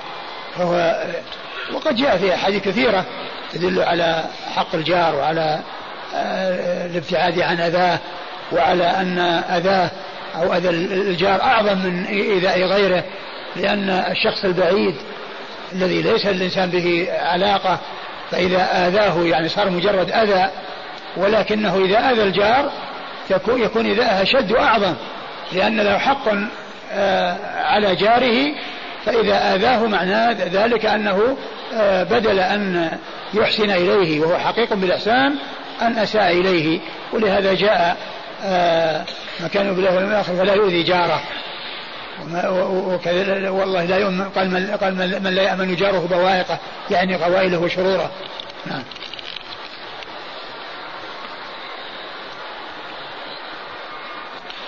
قال حدثنا مسدد عن حماد. حماد هو بن زيد ابن درهم وهو ثقة أخرجه أصحاب كتب الستة. وإذا جاء مسدد يروي عن حماد فالمقصود به بن زيد. كما أن موسى بن إسماعيل إذا جاء يروي عن حماد فالمقصود بحماد بن سلمة.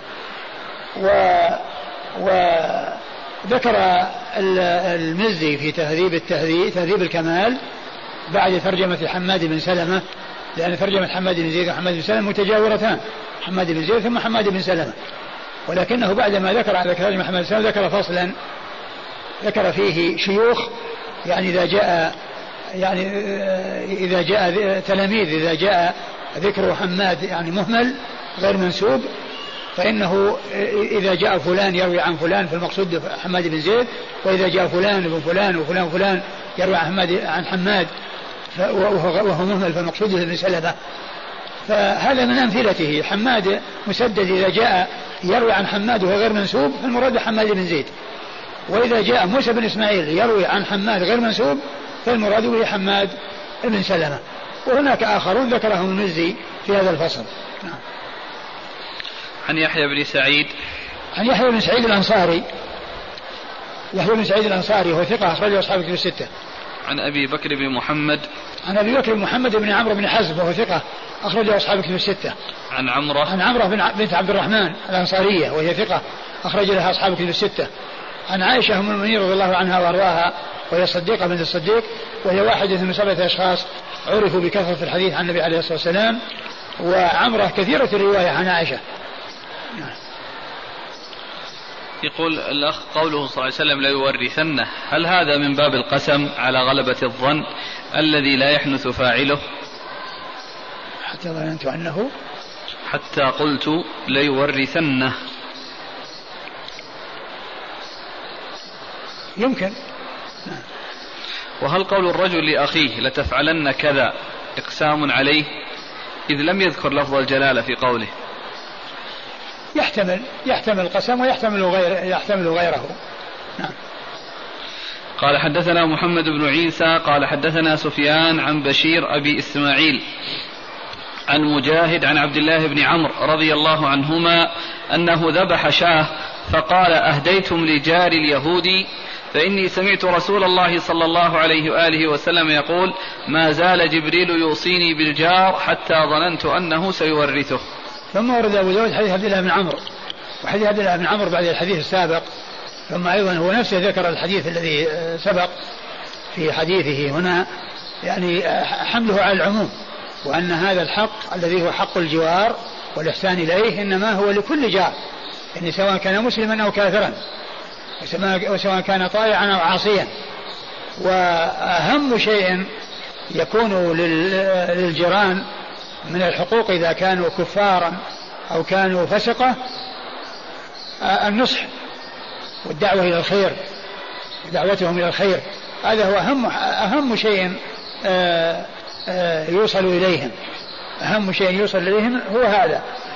وعبد الله بن عمرو رضي الله عنه كان لهم جار يهودي فلما ذبحوا شاة قال أطعمتم جارنا اليهودي ثم ذكر الحديث ويدل على أن الحديث عام وأنه يشمل كل جار والإحسان إلى الجار مطلوب سواء كان يعني مسلما أو كافرا لأنه إذا كان مسلم فله حق الإسلام والجوار وإن كان كافرا فقط فله حق الجوار فقط وإن كان قريبا مع كونه مسلما فله حق الإسلام والقرابة والجوار. قال حدثنا محمد بن عيسى. محمد بن عيسى الطباع. وهو ثقة أخرج حديث البخاري تعليقا وأبو داود والترمذي في الشمائل والنسائي وابن ماجه. عن سفيان. عن سفيان بن عيينة ثقة أخرج أصحاب في الستة. عن بشير أبي إسماعيل. عن بشير أبي إسماعيل وهو؟ ثقة أخرجه البخاري في المفرد ومسلم وأصحاب السنن. ثقة أخرجه البخاري في المفرد ومسلم وأصحاب السنن. عن مجاهد. عن مجاهد بن جبر المكي وهو ثقة أخرجه أصحاب الكتب الستة. عن عبد الله بن عمرو. عن عبد الله بن عمرو بن العاص رضي الله تعالى عنهما الصحابي الجليل أحد العباد الأربعة من أصحاب النبي عليه الصلاة والسلام وهم عبد الله بن عمرو بن العاص وعبد الله بن عباس وعبد الله بن الزبير وعبد الله بن عمر بن الخطاب رضي الله تعالى عنهم وعن الصحابة أجمعين. قال حدثنا الربيع بن نافع أبو توبة. قال حدثنا سليمان بن حيان عن محمد بن عجلان عن أبيه عن أبي هريرة رضي الله عنه أنه قال جاء رجل إلى النبي صلى الله عليه وعلى آله وسلم يشكو جاره فقال اذهب فاصبر. فأتاه مرتين أو ثلاثة فقال اذهب فاطرح متاعك في الطريق. فطرح متاعه في الطريق فجعل الناس يسألونه فيخبرهم خبره. فجعل الناس يلعنونه. فعل الله به وفعل وفعل. فجاء إليه جاره فقال له ارجع لا ترى مني شيئا تكرهه. ثم ورد أبو داود حديث أبي هريرة رضي الله عنه أن رجلا جاء إلى النبي يشكو جاره فأمره بالصبر. ثم عاد إليه بعد ذلك فقال خذ متاعك واجلس على الطريق. ففعل ذلك فكان من مر به سأله قال من أجل كذا وكذا. فصار الناس يسبون جاره. فتأذى أو تألم جاره وجاء وقال له ارجع ولا ترى إلا خيرا. ارجع ولا ترى إلا خيرا. وهذا يدلنا على فضل الإحسان إلى الجار والبعد عن أذاه وأن في أذاه يعني ضرر وأن الإنسان إذا حصل يعني له شيء من عليه من الأذى أنه يصبر أنه يصبر على أذى جاره ولو أساء إليه. نعم. قال حدثنا الربيع بن نافع أبو الربيع بن نافع أبو توبة الحلبي, الحلبي وهو ثقة أخرج حديث أصحاب الكتب الستة إلا الترمذي. عن سليمان بن حيان. وأبو توبة هذا هو الذي جاء عنه الكلمة المشهورة أن أن معاوية آه، بن أبي سفيان رضي الله عنه أنه ستر لأصحاب رسول الله صلى الله عليه وسلم وأن من اجترى عليه اجترى على غيره. من اجترى عليه اجترى على غيره. نعم. عن سليمان بن حيان. سليمان بن حيان هو أبو خالد الأحمر. وهو صدوق أخرجه أصحاب في الستة. يأتي أحيانا ذكر أبو خالد الأحمر وأحيانا يذكر باسمه هنا. ومعرفة الكنى آه كنى أصحاب الأسماء أو معرفة كنى المحدثين آه فائدتها ألا يظن الشخص الواحد شخصين. إذا جاء في إسناد أبو خالد الأحمر وجاء في إسناد آخر سليمان بن حيان. الذي لا يعرف أن سليمان بن حيان هو أبو خالد الأحمر وأن هذه كنيته يظن أبو خالد الأحمر شخص وأن سليمان بن حيان شخص آخر. وهما شخص واحد. ففائدة معرفة الكنى وكذلك معرفة الألقاب. ألا يظن الشخص الواحد شخصين. نعم. سليمان بن حيان صدوق يخطئ. صدوق يخطئ أخرج أصحاب كتب الستة. عن محمد بن عجلان. عن محمد بن عجلان المدني وهو صدوق. أخرج حديث البخاري تعليقا ومسلم وأصحاب السنن. ومحمد بن عجلان ذكروا في ترجمته. أن أم أن أمه حملت به ثلاث سنين. بقي في بطن أمه ثلاث سنين. عن أبيه عجلان وهو؟ لا بأس به. وهو لا بأس به هو بمعنى صدوق. ولا بأس به هي بمعنى صدوق. وقد أخرجه البخاري تعليقا ومسلم وأصحاب السنن عن أبي هريرة. عن أبي هريرة عبد الرحمن بن صخر الدوسي صاحب رسول الله صلى الله عليه وسلم وهو أكثر السبعة آه، من أصحابه. الذين الذين اشتهروا بكثرة الحديث عنه أكثرهم حديثا رضي الله تعالى عنه. قوله فجعل الناس يلعنونه. يعني يعني من يسبونه.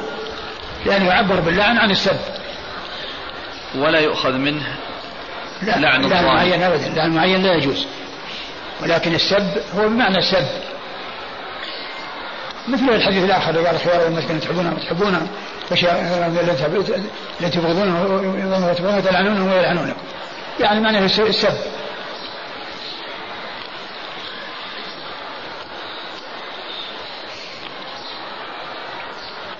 قال حدثنا محمد بن المتوكل العسقلاني قال حدثنا عبد الرزاق قال أخبرنا معمر عن الزهري عن أبي سلمة عن أبي هريرة رضي الله عنه أنه قال قال رسول الله صلى الله عليه وعلى آله وسلم من كان يؤمن بالله واليوم الآخر فليكرم ضيفه.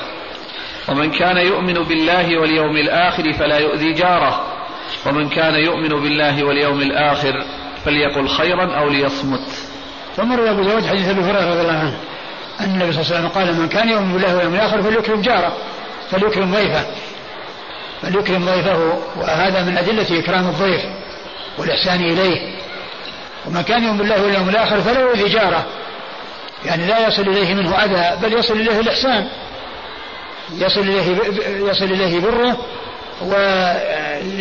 ويبعد عنه ضره وشره فيوصل إليه المعروف ويكف عنه الأذى. قال فلا يؤذي جاره. ومن كان يؤمن بالله واليوم الآخر فليقل خيرا أو ليصمت. يعني إن كان متكلما فليتكلم بالخير وإلا فليسكت لأن الإنسان إذا آه إذا كان كلامه بخير نفعه وإن كان كلامه بغير ذلك فإنه يضره والسكوت خير له من الضرر من الكلام الذي يترتب عليه يترتب عليه مضرة. وهنا ذكر الإيمان بالله واليوم الآخر. ويأتي في الكتاب والسنة الجمع بين الإيمان بالله واليوم الآخر. لأن الإيمان بالله هو الأصل. الذي كل شيء وراءه. لأن الإيمان بالملائكة والكتب والرسل كلها تابعة الإيمان بالله. من لا يؤمن بالله لا يؤمن بهذه بهذه الأشياء. لكن آآ آآ الإيمان بالله هو, هو أساسها ولهذا كلها تضاف إليه يؤمن بالله وملائكته وكتبه ورسله. ف وهنا ذكر الجمع بين الإيمان بالله واليوم الآخر، ذكر الإيمان لأنه الأصل الإيمان بالله واليوم الآخر لأن في تذكير بالجزاء والحساب. تذكير باليوم الآخر الذي فيه الجزاء والحساب. ولهذا جاء في الحديث في هذه الأمور الثلاثة من كان يؤمن بالله واليوم الآخر فليفعل كذا وكذا.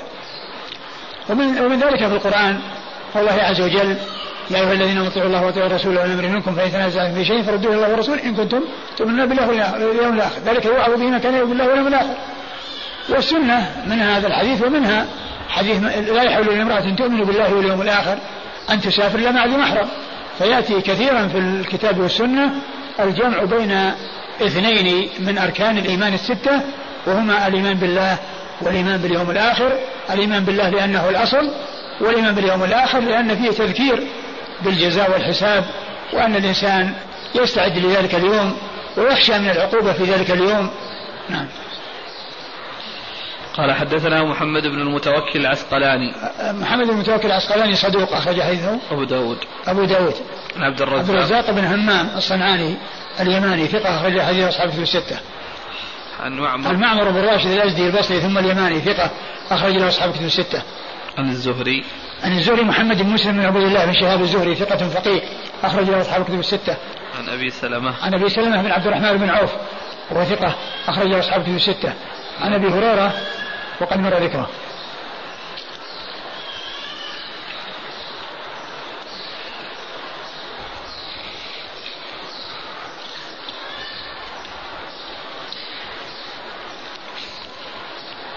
قال حدثنا مسدد بن مسرهد وسعيد بن منصور أن الحارث بن عبيد حدثهم عن أبي عمران الجوني عن طلحة عن عائشة رضي الله عنها أنها قالت قلت يا رسول الله إن لي جارين بأيهما أبدأ قال بأدناهما بابا. قال أبو داود قال شعبة في هذا الحديث طلحة رجل من قريش. ثم